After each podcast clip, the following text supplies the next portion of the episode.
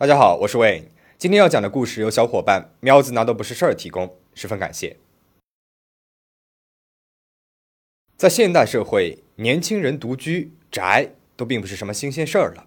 但是，在上海市徐汇区一个小区里面的二零三室，有一个男孩，他的独居方式让邻居们苦不堪言。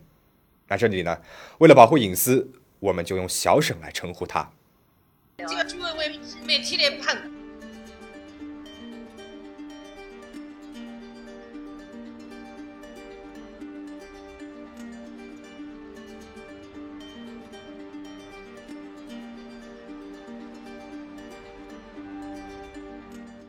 二零一九年七月二十三号，盛夏的上海气温接近三十八摄氏度，中心城区薛家楼社区的工作人员们却穿着不透气的防护服，戴着厚厚的口罩，在二零三室里面进行着大扫除。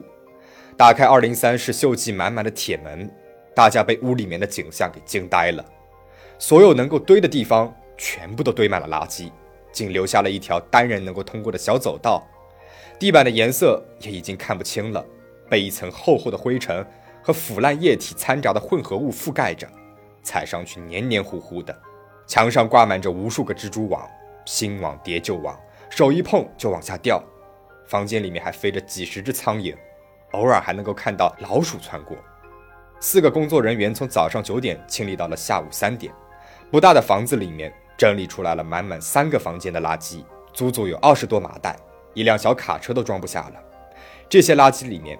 不仅有腐烂的食物、用过的纸巾，还有一袋一袋的人体排泄物。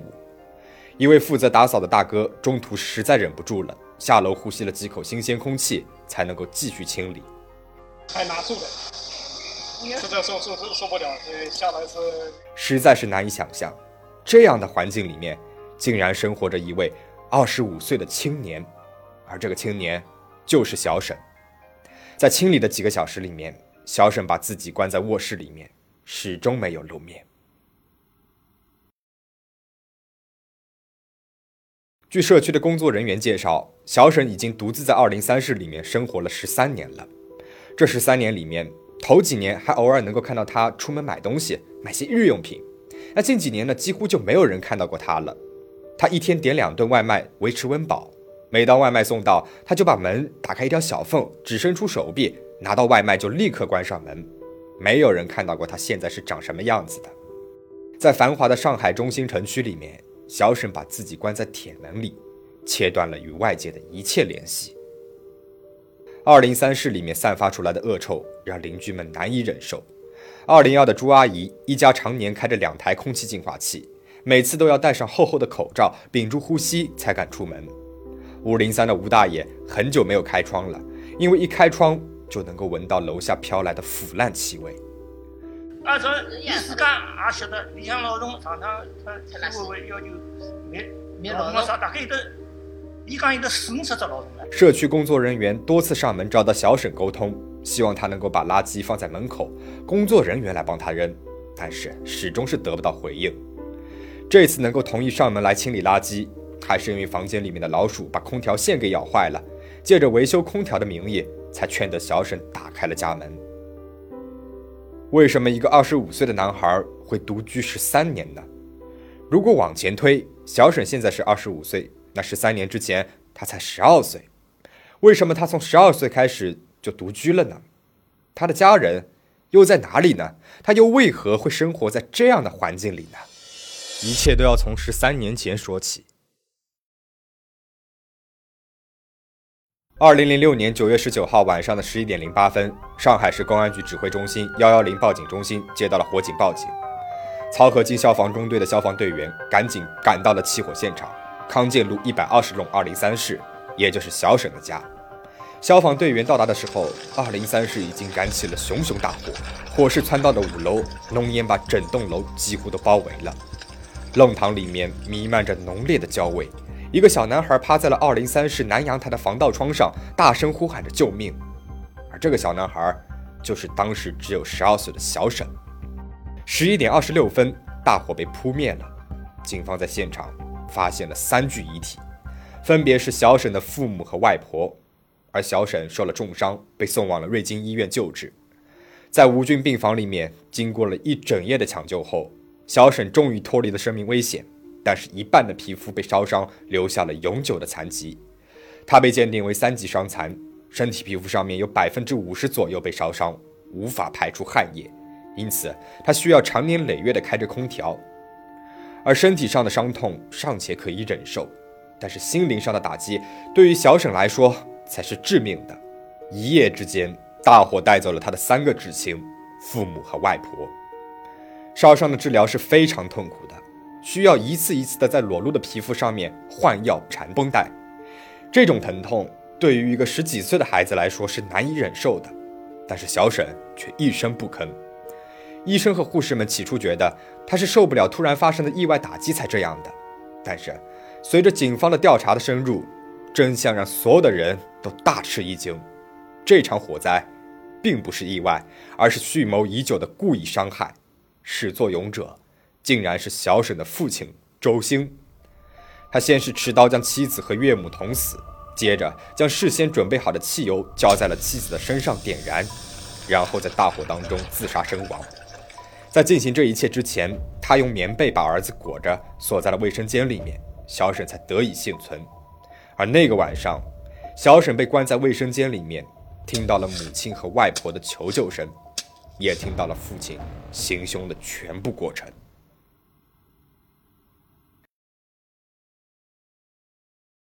小沈的父亲周兴是个上门女婿，因此儿子呢跟随母亲姓沈。四十六岁的他没有正经工作。每天打牌喝酒度日，一家人靠着小沈外婆的养老金勉强度日。虽然说没有什么本事，但是周兴乐于助人，在小区里面是出了名的热心肠。小区里的刘阿姨回忆说，有一年夏天天气非常的炎热，她家里面的风扇坏掉了，一时之间呢找不到愿意上门修理的师傅。周兴知道之后呢，就专门跑去了很远的地方帮他找了一个修理工。还有一次。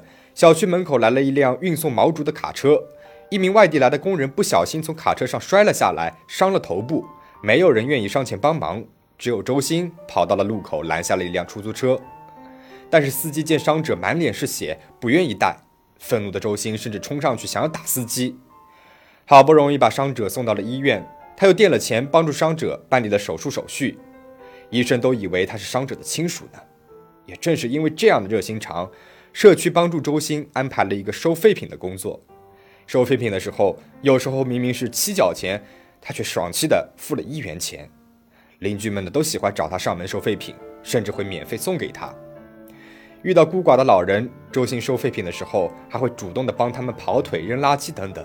因此，邻居们对于他杀妻放火的行为都感到不可思议。但是，与周星们有深交的牌友们回忆起了案发前的那一段时间。都能够感受到他明显的反常行为，比如在案发的那几个月，周星将抽的烟从几块钱的牡丹换成了十几块的上海利群，啤酒呢也从三得利换成了最贵的百威。还有邻居们看到，一向吃的很节俭的周星，有一天买了一对大闸蟹，坐在棋牌室里面一边喝酒一边吃蟹。十九号晚上八点多，也就是案发前的三个小时，周鑫还出现在了社区里面的棋牌室里面。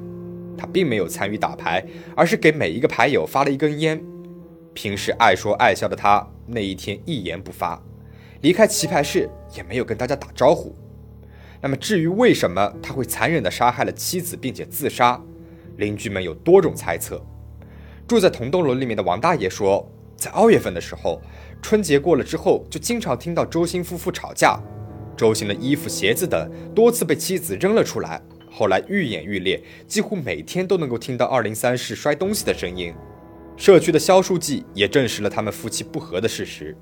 从二零零四年以来，周星曾经多次来到社区反映妻子有了外遇。社区的工作人员特意登门拜访，周星的妻子坚决地否认了，说是丈夫啊疑心太重了。二零零六年七月份，妻子以不堪长期争吵为由向法院提起了离婚诉讼，周星坚决反对离婚。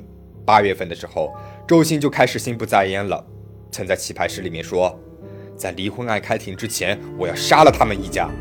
他还到处询问，如果自己把家人都杀了，房子可不可以留给自己的儿子？当时大家还都以为是玩笑话呢，没有在意。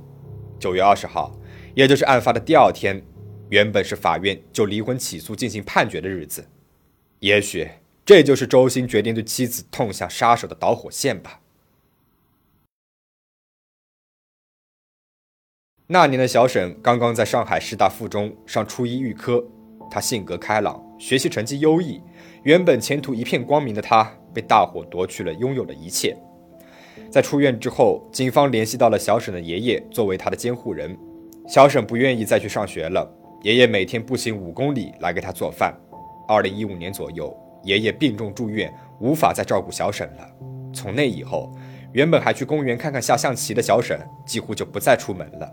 他每天把自己关在家里面。奥伯父给他买了一台电脑、一部手机，加上一根网线，成了他与外界唯一的连接。二零一九年八月一号，一则二十五岁男青年宅家十几年，仅靠外卖过活，家中清理出了一卡车垃圾和粪便的新闻，让小沈又重新回到了公众的视野。